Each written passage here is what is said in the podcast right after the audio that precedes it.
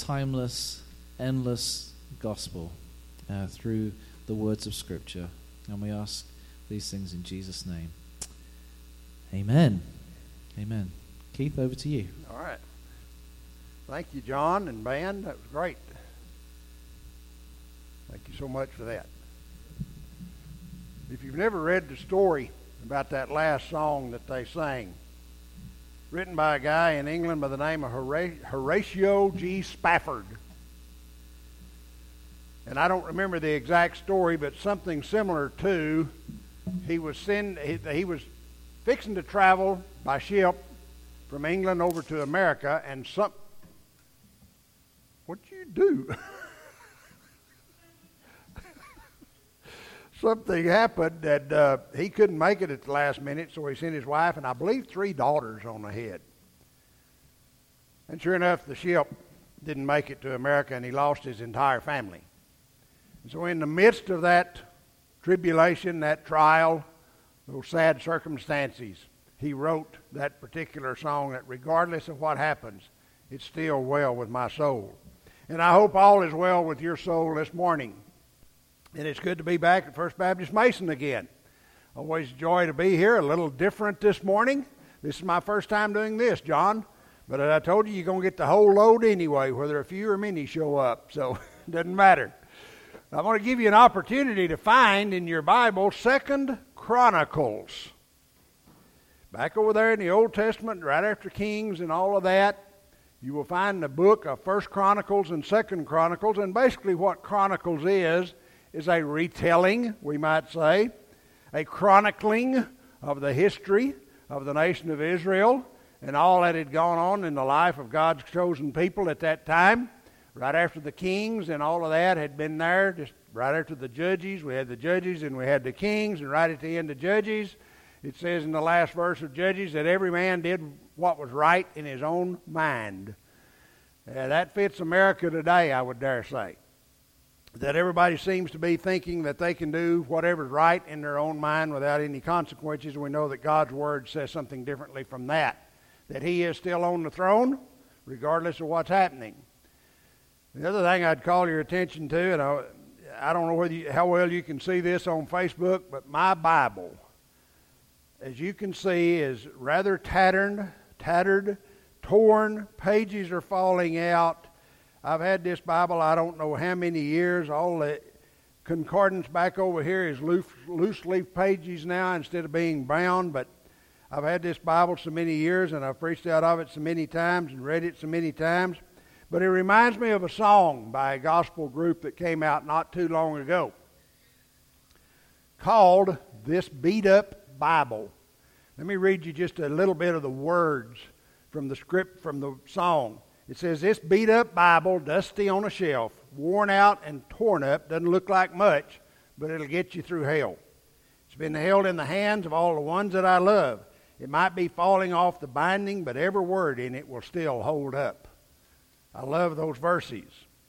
And I may not be the sharpest knife in the drawer. Sometimes my cornbread may not be quite baked all the way to the middle. But I have a four word answer to all the world's problems today. Anybody want to hear those four words of how we can solve all the violence, all the riots, all the discord, all the disunity, all the hate, all the evil going on in the world? Let me tell you how to solve that in four short words. Back to the book. Back to the book. If we could get more people to start reading God's Word, and I'm talking about Christians as well, okay? I'm going to pick on Christians as well as non Christians because we do not get into God's Word nearly as much as we should. But in God's Word, we have the answers to all the world's problems. And when you boil it all down, there's basically two things I think we can boil it down to, as Jesus did in the New Testament. What we call the Great Commission go and teach and preach and baptize and make disciples. The Great Commandment, we call it. And the other one we call the Great Commission. I mean, the Great Commandment, the Great Commission says go and teach and preach and baptize. The Great Commission says love God with all you got and love your neighbor as yourself. Jesus took all those hundreds and hundreds. God started out with ten commandments that he gave his people. Said, follow these. Live this style of life. Well, in the intertestamental period of time when the Pharisees and the Sadducees got into power, they were smarter than God, so they had to add all these extra rules and regulations. Go back and read the book of Deuteronomy, the book of Leviticus, and you'll see all these things you could and could not do. So they had to expound on God's perfect word. And now we have so many laws that nobody can follow them in America. I read one time there's over 17,000 laws in America, and we can't follow them all because we can't follow the basic Ten Commandments that God gave us. We can't follow even the two that Jesus gave us. But in the Old Testament, when you start looking at the book of Kings, you will notice a cyclical nature to all of that a king would rise to power, and he might be a great king. He might be a good king. He might be a godly king that would lead the nation of Israel in the right direction. But when he died and someone else took over, it might just be the opposite. And you see this throughout the whole book of Kings. Whether he was a king of Israel or king of Judah, it, it followed that cyclical pattern. You'd have a good king, you'd have three or four bad kings. Every time those bad kings came into power, they led the people away from God into idol worship of Moloch and Baal and Asherah and all those other gods that were around at that time, the pagan gods. And every time they did that, then God would allow something to happen to them. He would diminish them in number, he would allow them to be taken into captivity, whatever. In the book of Chronicles, in Second Chronicles, we have a story of a good king. Starting in chapter 1, and that's not where I'm going to be reading text, but just to give you a little bit of a background on this. King Josiah arises to power. Now, I want you to notice this in verse 1, though.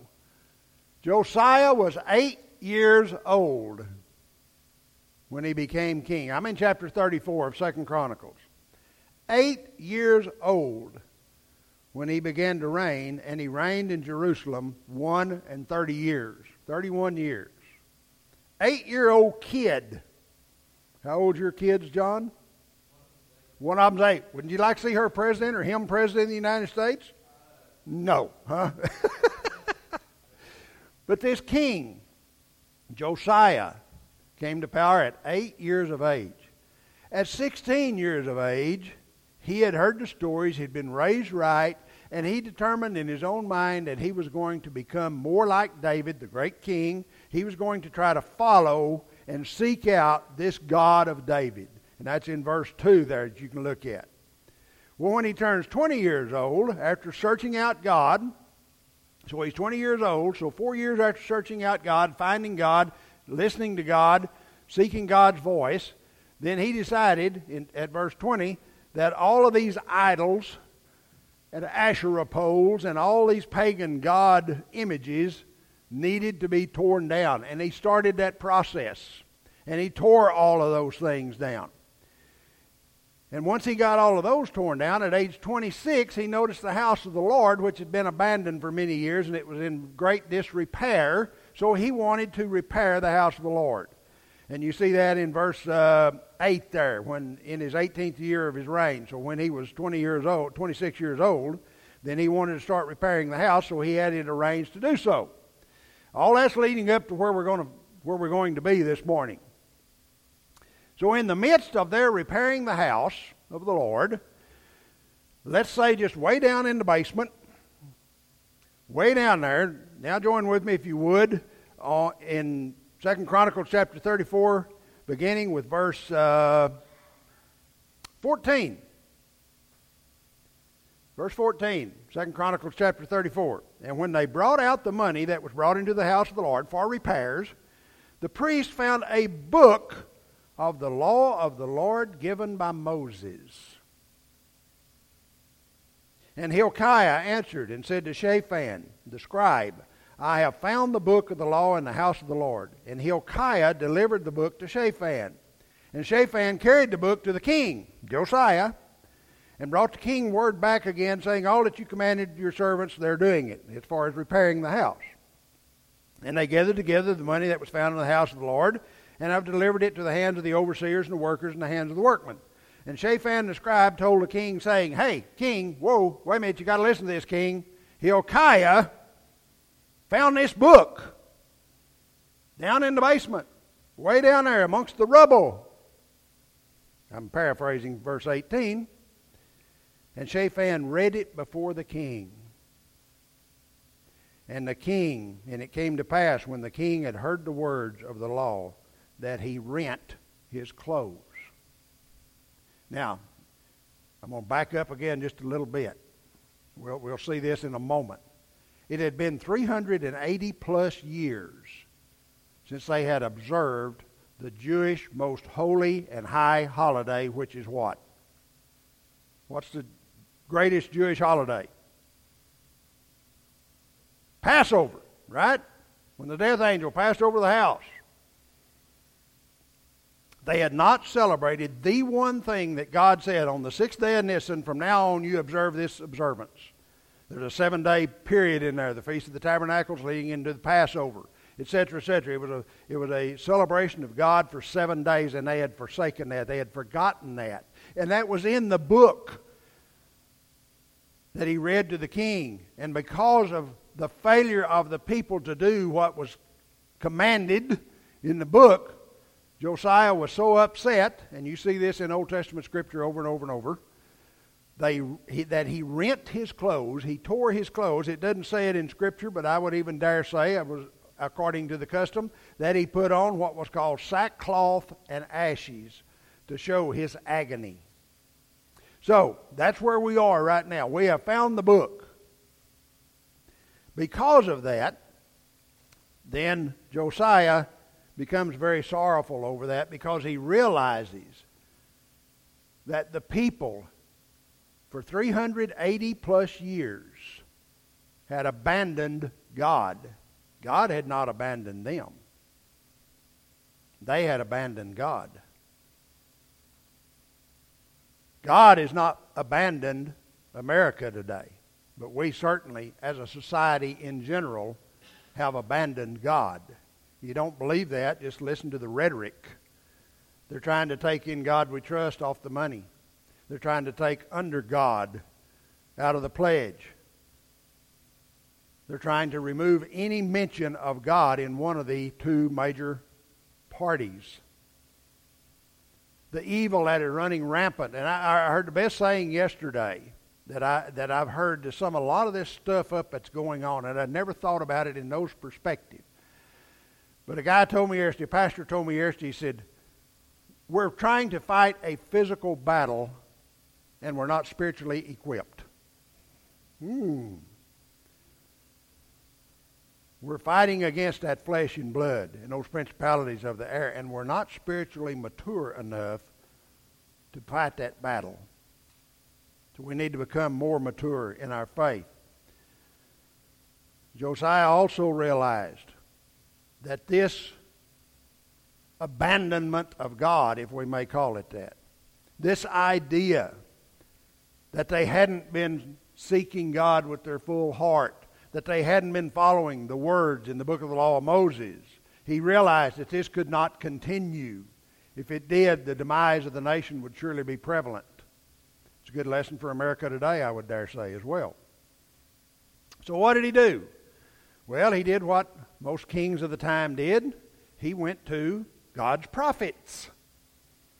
You know, that's the amazing thing about God. Even when his nation has gone astray, even when they have said, God, we want nothing to do with you, even in the midst of all that, God always raises up someone a judge, a king, a prophet, a prophetess. He always raised up somebody to speak on his behalf. So Josiah did the wise thing. He goes to the prophets and said, Guys, tell me about this. What's going to happen if we don't follow this book of the law of Moses? And then he wished he hadn't heard the answer. In verse 21, Go inquire of the Lord for me and for them that are left in Israel and Judah concerning the words of the book that is found. For great is the wrath of the Lord that is poured out upon us because our fathers have not kept the word of the Lord. And it goes on and talks about all that stuff that God said, if you don't follow me, this, this, this, this, this, this, and this is going to happen to you. And the prophet said, hey, this is what's going to happen to the nation of Israel, and it's not going to be nice. God will bring evil upon the nation of Israel if we don't get right. And that's not what he wanted to hear. And he's also, the prophets also said every one of those curses that are mentioned in the book of the law of Moses will be fulfilled in your lifetime if you don't straighten up and fly right. God's wrath will be poured out. But, there's a good but in here. In verse 27. And I'm going to kind of rephrase it a little bit. But, because your heart was tender, and you humbled yourself before God when you heard these words, and against the inhabitants thereof, and humbled yourself before me, and, w- rended your clothes, and wept before me, I have heard thee also.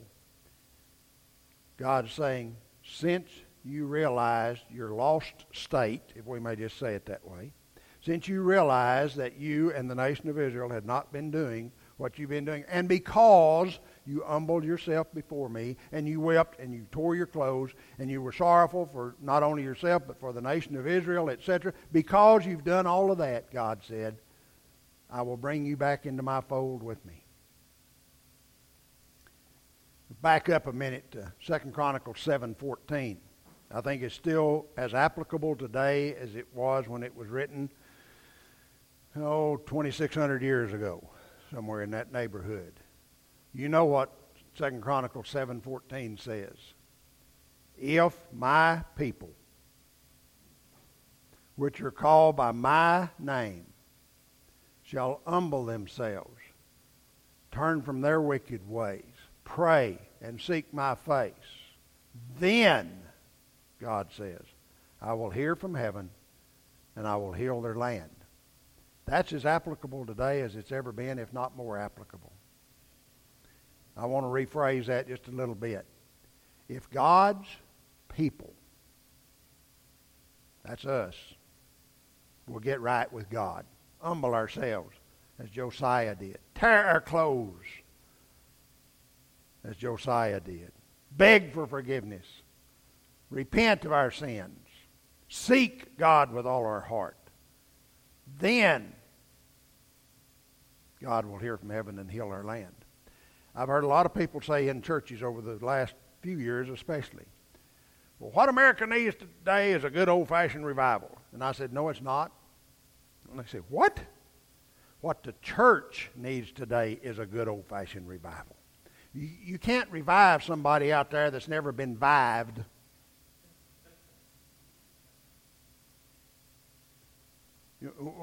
for, for, I don't know how many years, ever since I've been going to church, and I've been over 40 years now, and bringing God's Word for nearly that long. We always have a revival. And we, we try to bring people in who are unsaved to the revival. That's not the purpose of a revival. A revival is to revive the church, to regenerate, to recharge, to rejuvenate the church, so that then you can be better equipped to go out there and do God's Word and fulfill God's word and do his commandment of go and teach and preach and baptize and make disciples. Revival's for the church. It's not for the outsiders. That's, that would be evangelism more so than revival. The church needs to be revived. Anyway, so because of uh, everything that transpired there, when you get to chapter 35 and down in the latter part of the verses, there in chapter 35, we see a, a change in all of this. In verse 18,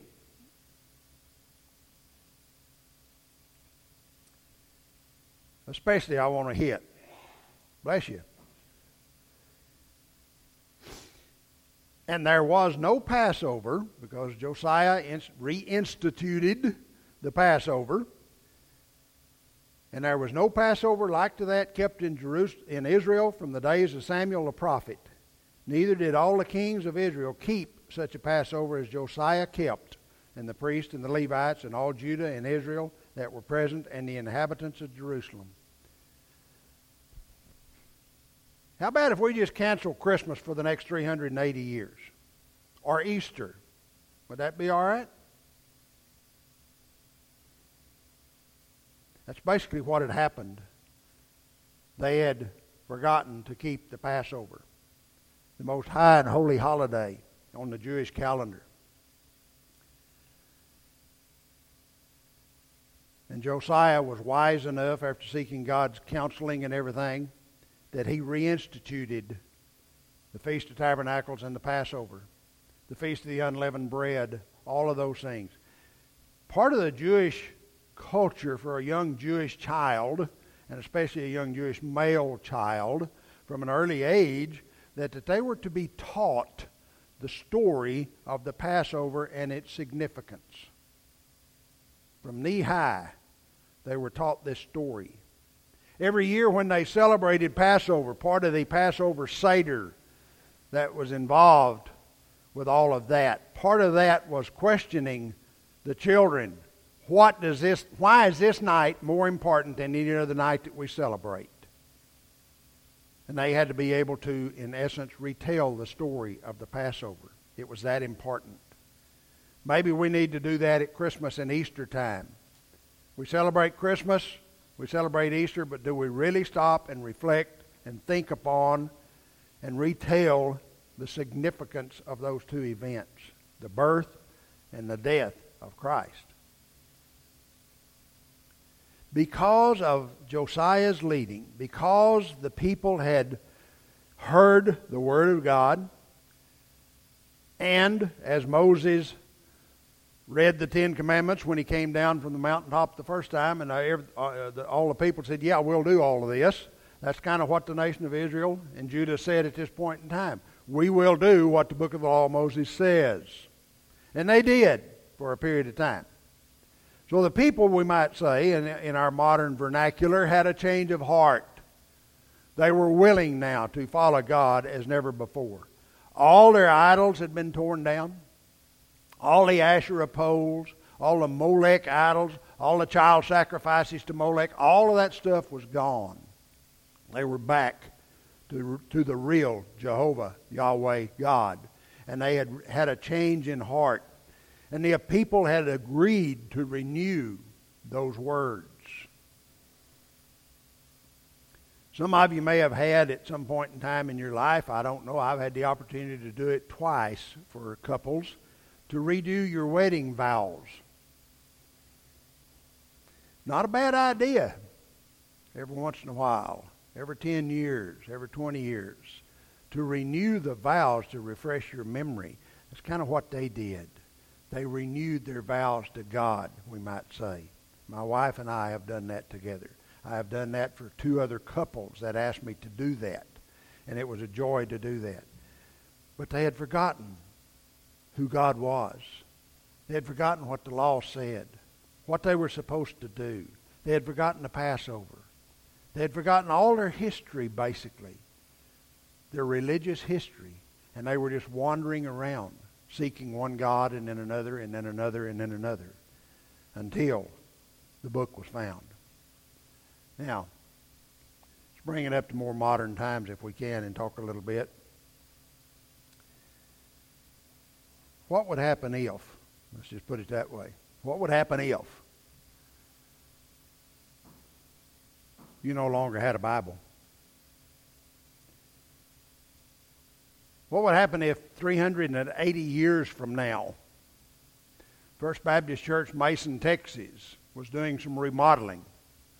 And somewhere way down in one of the back rooms amongst the clutter, somebody finds a book like this. And you've been wandering for those 380 years in the desert, as it were. You've been wondering who this God is. And you finally have God's Word before you that you can read yourself and see what God's Word says. There's people out there who have a Bible who are not believers because they don't pick it up and use it. This thing is useless unless you read it. Okay? It's useless unless you delve into it. I love what Hank Hanegraaff said one time. Hank Hanegraaff is president of the Christian Research Institute in North Carolina somewhere. He said, It's not enough to get into God's Word. We've got to get God's Word into us. I like that. We, we, may, we may have read the Bible a hundred times, from Genesis through the maps. You got, anybody got a Bible that's got maps in it? Genesis through the maps. I've read the Bible I don't know how many times, not bragging. I read at least two to five chapters every morning when I get up drinking coffee by myself. I get my iPad out and I read. I, I'm in Micah right now. I've covered that far since January. I'm in Micah right now. Obadiah is a good book to read. It's one chapter. Doesn't take you long. But what about if we were in the same situation they were? When we didn't have this book. America no longer is interested in this book, and as Christians, it's our responsibility, our mission, our charge that we are to share God's Word with those around us. So I want to, I want to close with two different little items, if I may, or questions, we might say. Let's go back to 2 Chronicles 7.14. If my people, which are called by my name, ask yourself this. Am I living as good a Christian life as I possibly can? If not, you got a problem. Let's be up front and honest about it. Am I willing to humble myself before God? If not, you got a problem. Am I willing and do I desire to turn from my wicked ways? The psalmist says, Search me and try me, O Lord, and see if there be any wicked way found in me. We all have those shadowy areas in our life that we think God can't see. Well, guess what? You can't hide anything from Him. Is there, do we need to turn from our wicked ways? Do we need to really seek God with all of our heart, mind, and soul? If we, if we can say yes to those, then we can start fulfilling 2 Chronicles 7.14. And when we do that, when the church, cross denominations, when the church starts doing that, then God will hear from heaven. So just a couple more things. As we, and, and I don't think any of us would argue that this has been a different year, to say the least, for the last four months plus, since about the middle of March to now. And we don't know what the next few months holds. So, to say the least, it's been kind of a crazy, screwy year. So, as we go into the second half of this year, are we willing to rend our clothes? Are we willing to humble ourselves before God? Are we aware of what's going on, not just across America, but across the world? Do you know every 11 seconds there is a Christian killed somewhere around the world? Every 11 seconds there is a Christian killed somewhere around the world. And in some of those countries, there's countries that we do the most business with, which is just blows my mind. Are we willing to turn back to the book? This is the only this is the only information we need right here, folks. I mean, I don't know how else to say it. From Genesis, from the downfall of man, to God calling us home in the book of Revelation. That's what we need to know. And we cannot wait, as Josiah and the nation of Israel did. We cannot wait 400 years to get this right. We won't be here by then, but whoever is here, we don't want to pass on that kind of legacy to them. So, my challenge to First Baptist Mason and to each Christian listening today is to get back to the book, delve into God's Word as never before, seek His face, pray, turn from your wicked ways, humble yourself before God, and He will hear your voice, and He will come and heal our land. It's a great challenge this morning before all of us to become more Christ like and more of what God wants today than we've ever been before. Let's go to Him in prayer. Father, we thank you for the day.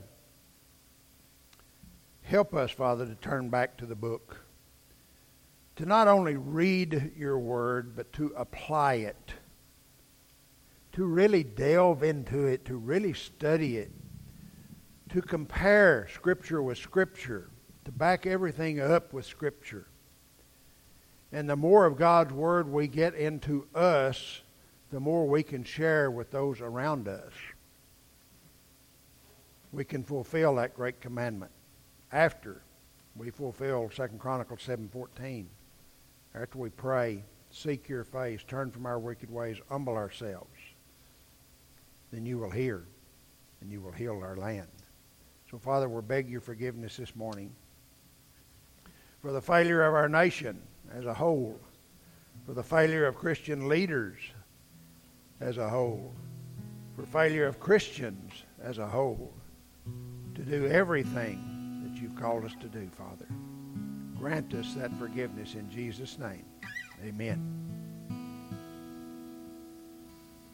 I don't know what your condition is this morning, here or at home, if you never trusted Jesus Christ as your Lord and Savior, I would encourage you to do so. In and through Him and through this book is the only salvation that we have, the only true knowledge that we have, the only true wisdom that we have to get by in this crazy, chaotic, messed up world today. Those of you at home, if you would like to call First Baptist Mason, please do. They have three associate pastors, several deacons that would be more than willing to come to your house to visit with you about this. Come up here to the church. Somebody will meet you here and visit with you, whatever it might be. We invite you to do so as we sing one last song. Brother John.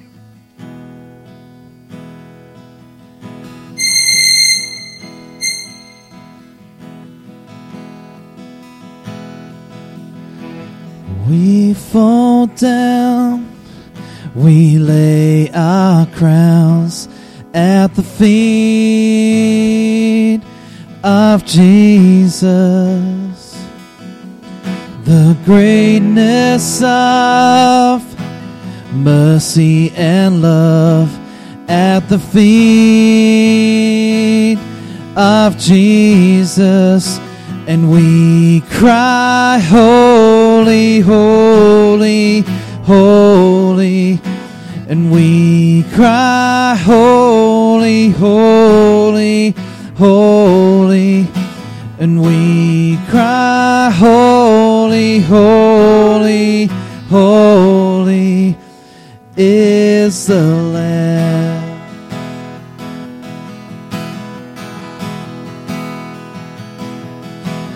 We fall down, we lay our crowns at the feet of Jesus. The greatness of mercy and love at the feet of Jesus. And we cry, Holy, holy, holy.